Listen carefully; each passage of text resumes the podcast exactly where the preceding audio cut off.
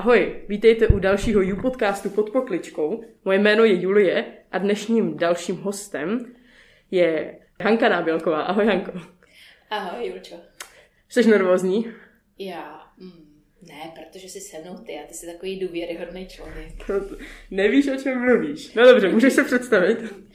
Jo, já se jmenuji Hanka Nábělková, v Praze bydlím teďka 10 let, učím na přírodní škole, na gymnáziu přírodní škola, mám hezkou malou rodinu oproti vaší, jenom dvě děti, manžela a žijeme na Proseku.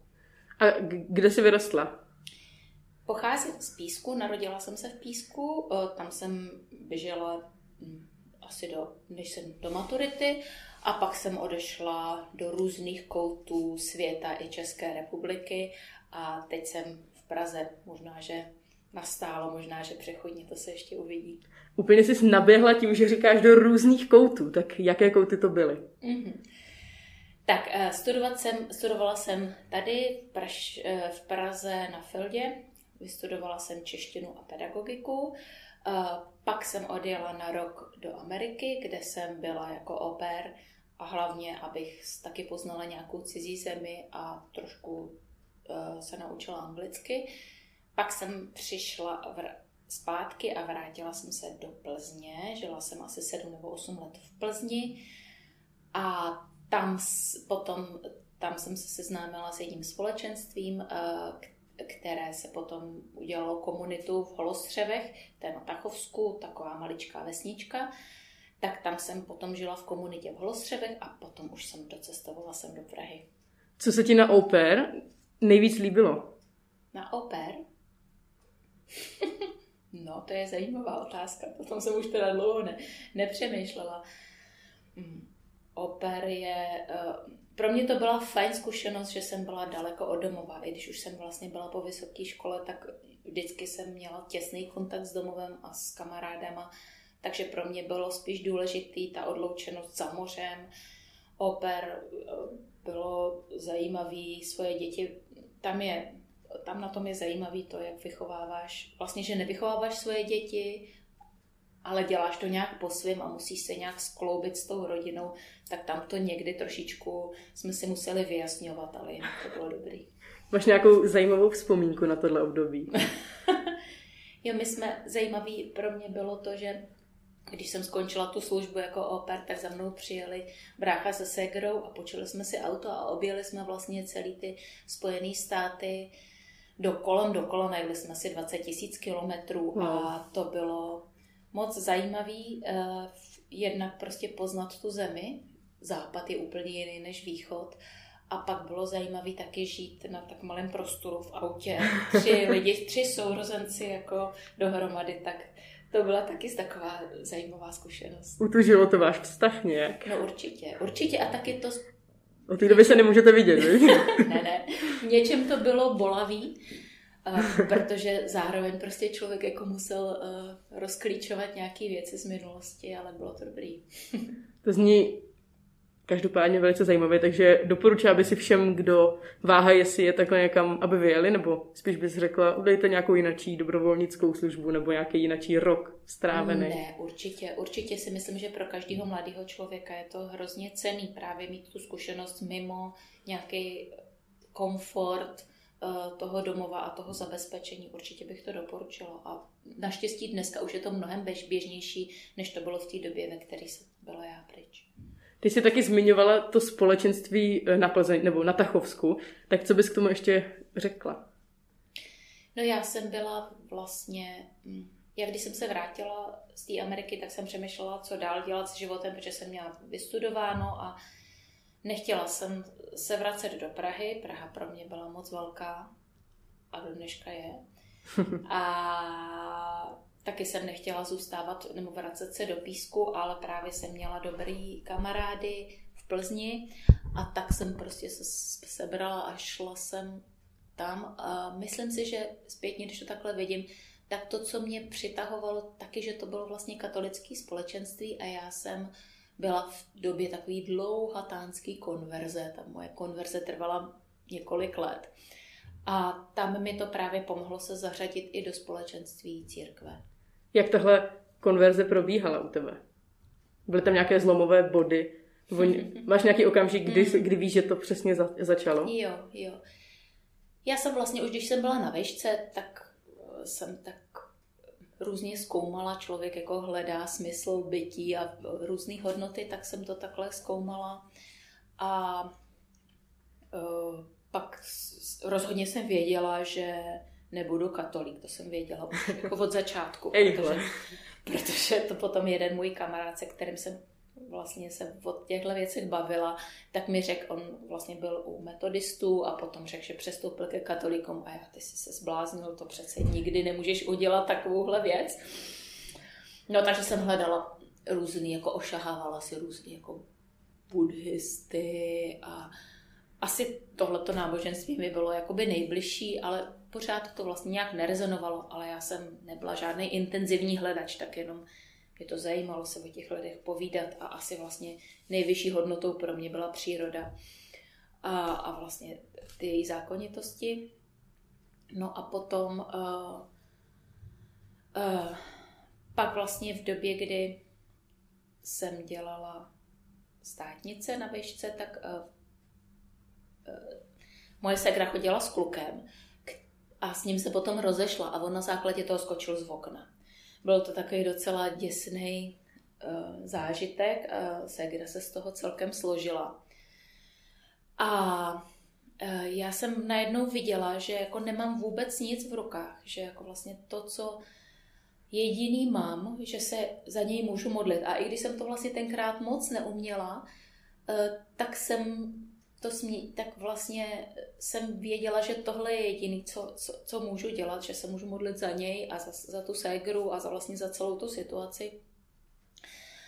A bylo to uh, hrozně dlouho, to vlastně vypadalo děsně beznadějně, protože on prostě nejdřív ho, ho, ho, byl v Praze a postupem na, na Jipce a postupem ho času ho pře, předávali jenom na nějaký jako lokálnější a lokálnější nemocnice, protože už to byl prostě jenom past pacient, který je půl roku v bezvědomí a nikdo už vlastně se s ním neví rady. Doktoři říkali jeho rodičům, že by bylo lepší, kdyby umřel, že prostě i kdyby se probral, tak by tak prostě nikdy se jako z toho nedostane.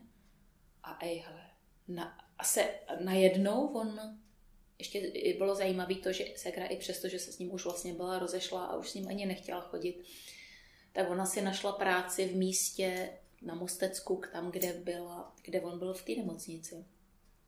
A uh, prostě chodila za ním do té nemocnice každý den. A on asi po půl roce se probral a vlastně myslím, že jako nějakým zázrakem se naučil Musel se učit všechno znova, jíst, chodit, pohybovat se, ale skončilo to tak, že on dostudoval vysokou školu, vrátil se.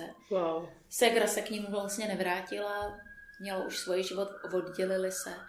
Ale právě si myslím, že ta modlitba moje a ještě spoustu jako jiných lidí a, a to, že vlastně ta segra a ta láska té segry mojí že to jako vlastně způsobilo. A to byl pro mě takový hodně silný okamžik toho zlomu, že jsem si říkala, ale to nebyla příroda, ke k čemu já jsem mm-hmm. se modlila.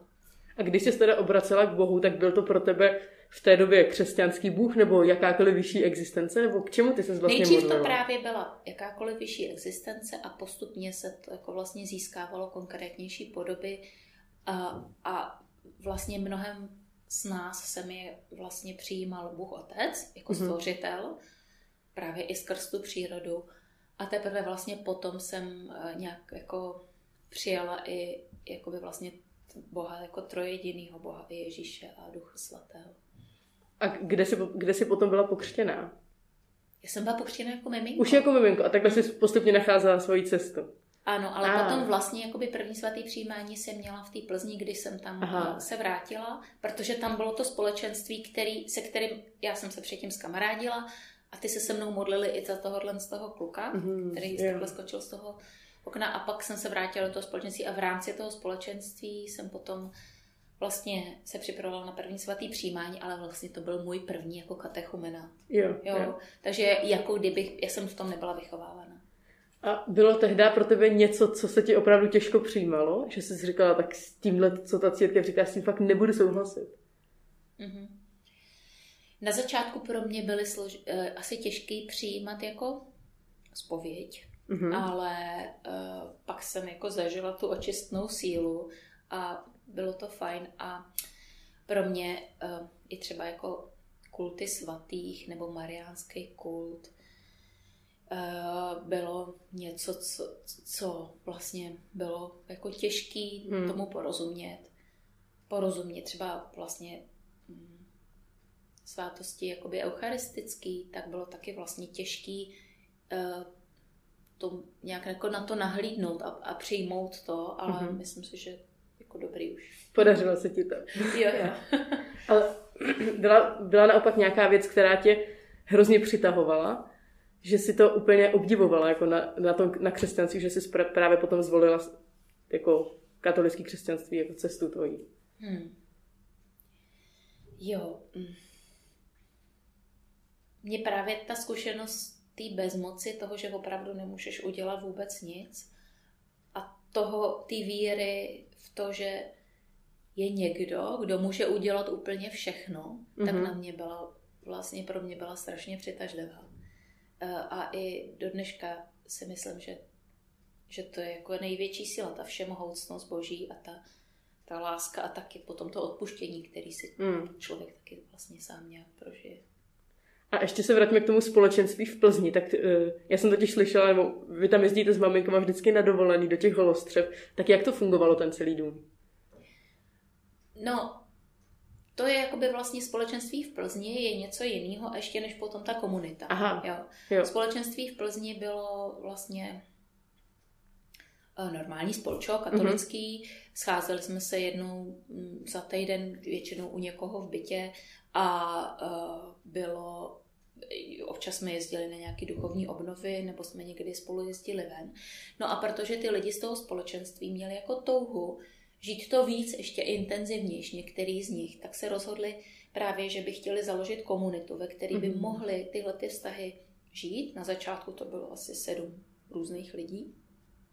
A protože to byly lidé činu, tak i jako to chtěli zrealizovat a tak hledali vlastně nějaký místo, kde by mohli takhle žít a našli potom tyhle ty, tu faru v Hlostřevech, a, která byla v děsném stavu, taková veliká ruina a taky vlastně nějakým zázrakem a plus taky, že jsme měli velkou podporu uh, farnosti v Plzni, kam jsem chodila, to byla františkánská farnost mm-hmm. na Mhm. Lochotíně, uh, tak se nám podařilo vlastně sehnat uh, granty na to, aby se uh, ten barák dal dohromady a postupně se to začalo osídlovat.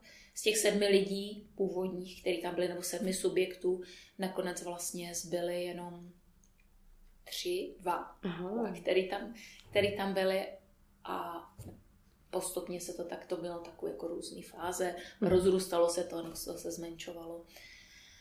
A já jsem na začátku řekla, že rozhodně do komunity nejdu, protože jak já bych mohla holka z města žít někde prostě tamhle ve vesničce, která má 150 lidí, tyjo, co bych tam asi dělala. Takže to já jsem, stejně tak jako jsem řekla, že nikdy nemůžu být katolík a pak najednou šup a bylo to. A tak taky to takhle bylo, že prostě pět let oni říkali, pojď s náma do toho. A já, ne, ne, to já nemůžu takhle udělat. A i to jako jsou, když jsem říkala, já přece chci mít rodinu a chci se vdát a to tam vůbec nikdy nebude možný. A pak najednou šup. A byla jsem tam. Oni tě nějak přemluvili, nebo se, nebo se za to modlila, nebo jak si k tomu dospěla? Ne, to byla taky taková jako vlastně moje dlouhá cesta. Vnitřně to všechno dlouho trvá. a eh, tak já jsem eh, prostě nějak jsem jako žila v té Plzni, bylo to moc fajn. Ve farnosti měla jsem i hezkou práci a mm, akorát vlastně eh, jsem pořád bydlela v nějakých studentských bytech a říkala jsem si, že už jako nechci, že chci prostě nějakým, už, že už prostě chci žít jako jinak a že si teda musím pořídit nějaký bydlení. No a v té době bych finančně dosáhla akorát tak na nějakou garzonku v paneláku a tak jsem tak jako různě se koukala, kde by to bylo, ale zároveň jsem viděla, že to jako, že já jsem společenský tvor, že jako zase garzonku, že mi to jako nevyhovuje. No a v té době jsem odjela do Ladaku.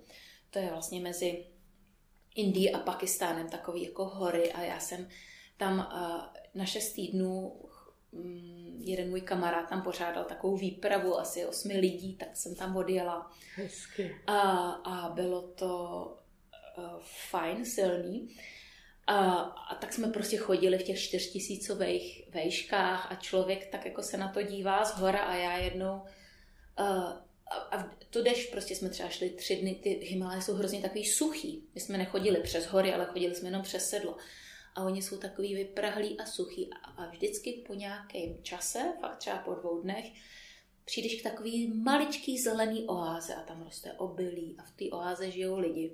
A já jsem tak jako jsme přišli do jedné takovéhle vesničky, já jsme se tak seděli jakoby na tou vesničkou a koukala jsem se na tu vesničku a říkala jsem si, ty jo, teď přece to je tak jako hezký, jak tady ty lidi žijou pospolu. Každý potřebuje, jeden potřebuje druhýho a vlastně nic jiného. Proč já se pořád jako vlastně honím za nějakýma jinýma věcma? Nemám náhodou být jako nemám jít do těch holostřev a nemám jít taky do té komunity, teď oni tady žijou vlastně komunitně. A to byl takový jako vlastně hodně silný jako, jako zážitek, nebo já nevím, jestli zážitek, ale takový to prostě ke mně přišlo najednou. Mm-hmm. A jsem říkala, ne, nebudu nic jako unahlovat, budu takhle chodit tady a potom o tom přemýšlet.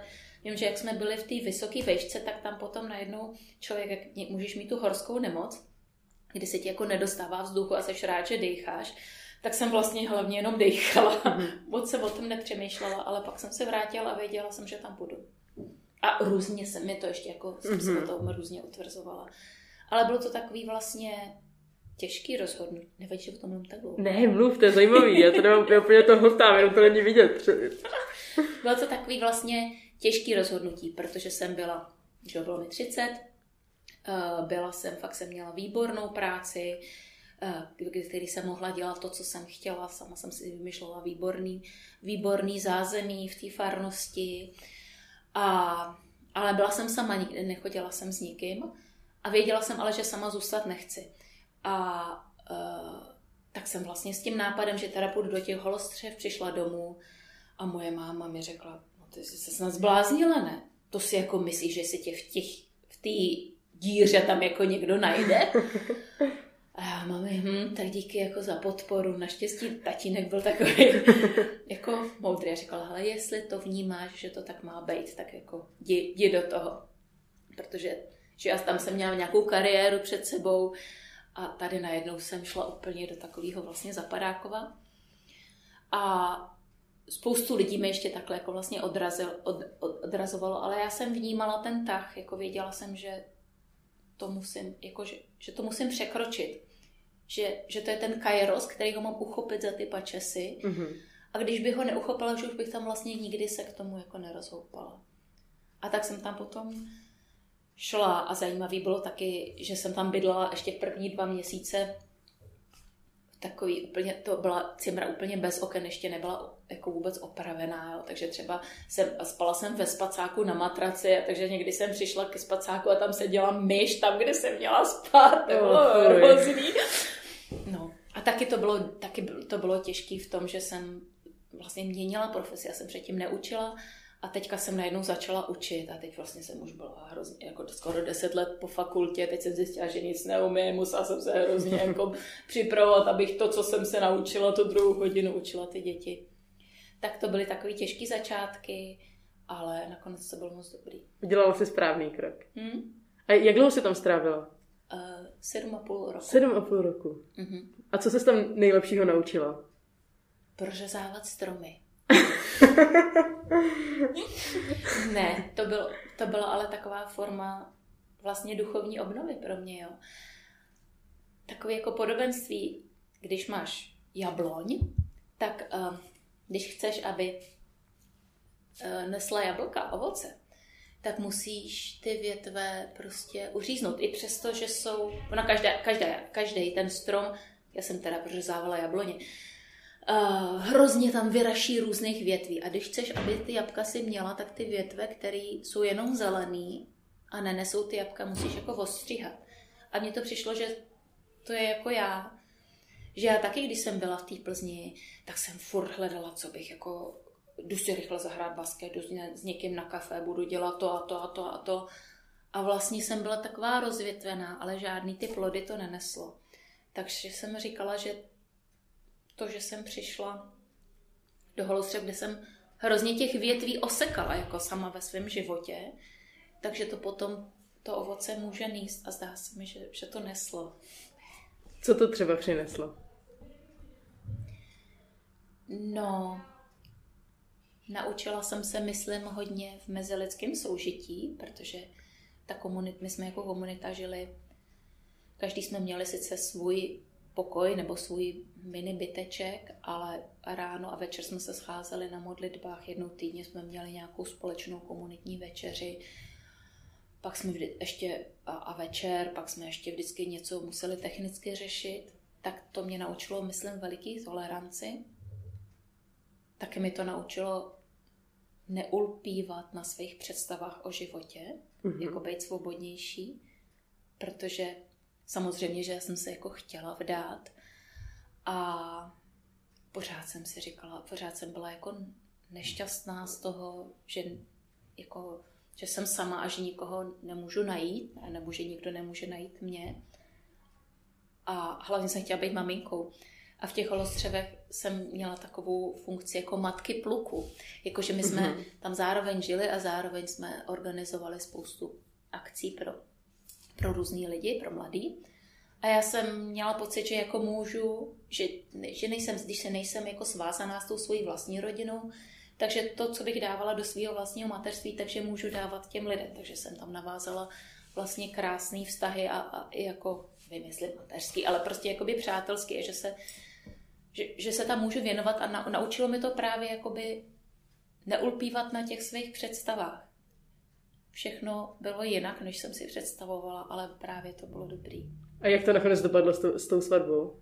No tam to právě dopadlo samozřejmě dobře, to už vidíš to, že, i, že vlastně i přesto, že to byla taková jakoby dí, díra, tak tam, a protože jsme tam právě pořádali ty jednotlivé zajímavé akce, no tak tam potom přijel na jednu z těch akcí můj budoucí muž, se kterým jsme se poznali taky jsme si nějak jako takhle dva roky ohledávali a pak jsme nakonec to skončilo takže jsem si ho vzala a máme děti. To je hezký.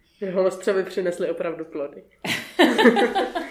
jo, to jo. A jak se, jak se dostala potom do kobyliské farnosti? No to bylo, to bylo právě bomba. To byl ten další plod. No, ale já jsem byla zvyklá na hrozně takový jako domácký prostředí v církvi i v rámci té plzeňské farnosti, i v rámci té komunity. A pak jsem přišla do Prahy a byla jsem úplně ztracená. Já jsem hmm. měla pocit, že jako z centra dění jsem přišla úplně na periferii. A různě jsem jako hledala a nejdřív jsem chodila k svatýmu Antonínovi na Štrosmajerák. A tam byl takový vlastně celkem fajn pan farář. A já jsem mu říkala, že bych i chtěla něco dělat, protože jsem byla taková akční jako v mnoha věcech. A on říkal, no ale tady jste v Praze, tady jako nemusíte. A já, co? A byla jsem z toho fakt jako vlastně ten rok. To je hrozný. Byla jsem jako zklamaná, ještě jsem, že jo, já jsem, jsem přišla, už jsem byla hodně těhotná, takže to. No a pak jsem vlastně našla tady tuhle farnost, která mi přišla jako atmosférou a spiritualitou hrozně blízká té františkánské lochotinské farnosti, akorát asi tak desetkrát větší. Jo? Ale viděla jsem tady tu blízkost i jako v uspořádání toho liturgického prostoru v kostele a i to, jak vlastně ty lidi si navzájem všímají jeden druhýho, i těch aktivit, který vlastně eh, tady ta kobyliská farnost dělá, tak mi to přišlo vlastně blízký a tak jsem začala chodit sem. No a taky jsem se kamarádila s tvojí mamkou a, a s, vlastně s tím společenstvím maminek a našla jsem zase něco, z čeho se zase můžu jako odrážet. To, že vlastně jsme chodili na ty páteční eh, modlitby matek, tak to bylo pro mě zase jako nějaká pokračování té další cesty. jak jsi mluvila, že jsi komunitní člověk, tak tomu i odpovídá tvoje působení na přírodní škole, která je velmi, velmi komunitní. Tak uh, jak se ti tam učí a potažmo i v těch všech náročných podmínkách, které jste teďka zažívali v posledních, no vlastně v posledních 20 letech se dá říct, ale hlavně teďka s tou Spartou a všechno. Spartou to byla jenom taková jedna malá epizodka, ale přírodní škola je super. Pro mě je to záchrana toho, že jsem vůbec ještě v Praze. Aha. Když, zvlášť když byl lockdown, tak jsem si to uvědomila, jak je to vlastně hrozně krásný a pro mě cený společenství lidí. I když ty začátky tam byly docela ostrý. A ty studenti jsou takový No, prostě si mě testovali, když jsem jako nastoupila. Čím dělali... třeba? Čím? Třeba jeden přišel a leh si doprostřed místnosti a já jsem něco jako vysílala, koukala, prezentaci jsem tam jim dělala a já jsem říkala, Adame, co to děláš? A on, já jsem štěňátko a jako štěňátko sleduji prezentaci. A já jsem si říkala, to, co to je, kde to jsem? Prostě hrozný, jo. Nebo, Cože? No, a, a, a nebo jakmile jsem se otočil, tak oni furt si něčím házeli, jo. Tak uh, jsem zabavila různé věci. Poslední bylo takový ňadro.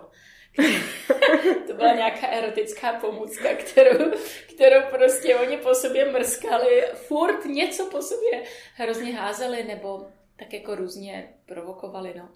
Ale, nebo to, to zkoušeli, prostě myslím, že zkoušeli, co vydržím, ale potom se to hodně nějak jako zlomilo, a, ale až po, zase skoro až po roce. A pak mě, myslím, přijali mezi sebe a myslím si, že se máme navzájem rádi. A co, co tě na té škole nejvíc oslovuje? Asi taková jako přímost. Jako, že si tam nikdo na nic nehraje. Mm-hmm. Že může být sám sebou. A to je vlastně i pro mě hrozně cený, že fakt nemusím nosit žádný masky a můžu být taková, jaká jsem. A že i tam sama se můžu rozvíjet. Myslím si, že přátelský prostředí, velmi právě otevřený, bezprostřední, uh, ty lidi tam přemýšlej a posouvají se navzájem dál a já se od nich hodně učím. Já vlastně pořád se musím učit a to, co jsem, já jsem předtím učila na Gimplu ve Stříbře a to, co jsem učila ve Stříbře, vůbec jako by mi nestačilo tady. Mm-hmm. Jo, ty lidi se zajímají a jdou pod povrch. Mm-hmm. Os, to, jak hodně jezdíme pryč, ven vlastně na ty výjezdy, máme šest týdnů v průběhu školního roku výjezdy, tak ty lidi, ty studenty, ale i ty svoje kolegy zažívám úplně vlastně v jiných situacích a oni zažívají mě. Uh, takže je to fakt jakoby vlastně taková, taková rodinnost. Je to vlastně taková velká rodina, no. A nese to sebou samozřejmě i nějaký negativa. Ale, ale tohle je pro mě inspirující a přínosný pořád. A taky prostě ten kolektiv těch mých kolegů, toho, že vlastně jak si vycházíme vstříc, jak jeden zaskakuje za druhýho, že se nepomlouvá, že tam, že prostě ty věci, když se ti něco nelíbí, tak to řekneš přímo. Že si, vychá, no, že si vycházíme vstříc a tak je to fakt jako fajn. Budeš chtít na tu školu dát ty svoje děti? Ty o tom mluvíš tak zapáleně, že je nejlepší škola na světě. To nevím, jestli, myslím, že to není nejlepší škola, je to dobrá škola, mm-hmm. ale není pro každýho. Mm-hmm. Takže, takže nevím, Matuš by hrozně chtěl, tak uvidíme, jestli má šanci, protože ten převis tam je taky veliký a, hmm. a Neška na to to nevyjde, protože my otevíráme jenom jednou za dva roky, taky to hmm. nevyjde do, do ročníku. Ale myslím si, že ani by se tam, že zase ta patří někam jinam. A dokázala bys nějak namotivovat budoucí učitele, třeba žáky nebo děti, děti které se rozhodují a láká je právě učitelská dráha, tak doporučila bys jim to? Jo, určitě, ale musí mít rádi děti, musí to dělat mm-hmm. rádi. Myslím si, že nesmí, jako ne, ne, nesmí se to dělat jenom kvůli kariéře nebo kvůli no kvůli penězům to vůbec ne, ale myslím si, že prostě musí mít nějaký jako třeba vnitřní zapálení pro to, co budou studovat mm-hmm. a potom jako potřebu to předávat dál, tak to bych to bych řekla, že to je důležitý. A pak je to krásná práce, když ji jako dělám ráda, s chutí. A, a pak můžu i získat ty děti. Myslím, že není potřeba se jich bát. Že oni jsou živí a někdy jsou prostě upřímní. Někdy to jde na dřeň, ale, ale je to vlastně je to hledání jako pravdy. A pro mě učitelství znamená vlastně dostávat se blíž těm dětem a pomáhat jim hledat sebe samotný. To mě na tom hodně baví. A ještě ti položím poslední otázku, která je obecnější a to, co by si vzkázala všem mladým lidem. Třeba ve věku 20, 26, 30 let, možná 30 už ne, ale jo. takhle. Jestli máš něco, nebo co by si vzkázala sobě, kdybys byla v tom věku? No, buďte jakoby sami sebou a nikdy nepřestávejte hledat, jo. Uh, buď, protože jakmile se někde jako uprdelíte, a, tak to už je konec. Prostě hledejte celý život a, a hledejte poctivě a nebojte se toho, když to bude náročný a nebojte se jít nevyšlapanýma cestama. To říká Hanka Nábělková. Já ti děkuji za krásný rozhovor. Já si z toho opravdu mnoho odnáším, tak doufám, že eh, ti, co si ho to poslechnou, také. A přeju ti hezký den. Ahoj. Ahoj, Julčo, a vám všem taky přeju hezký den.